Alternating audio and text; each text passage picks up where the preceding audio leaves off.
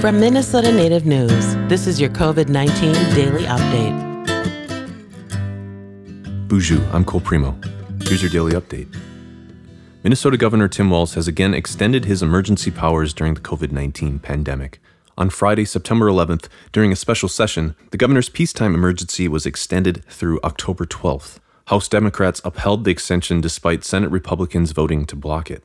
The peacetime emergency gives the governor power to issue executive orders and regulate businesses during the pandemic without legislative approval. Walz says it gives him the ability to respond quickly to the rapidly changing COVID 19 pandemic, which is still very much a threat.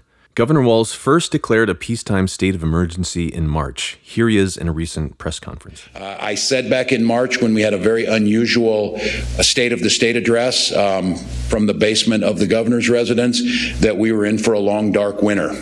And um, we knew it was going to be, and it, it's turned out to be so. Uh, there's many bright spots of folks coming together. Um, there's been great progress made in uh, keeping people who end up in ICU alive, or more importantly, keeping them out of ICU. Uh, but we are not out of the woods. And I think for many of us. Meanwhile, health experts are concerned that colder temperatures could lead to a spike in cases this fall and winter, with more people hosting indoor gatherings. Governor Walz says Minnesotans should remain vigilant and continue to social distance, wash hands often, and wear face masks in indoor public areas and businesses. More than 84,000 COVID 19 cases and 1,900 deaths have been confirmed so far in Minnesota. I'm Cole Premo. This Minnesota Native News COVID 19 daily update is supported by the Minnesota Department of Health.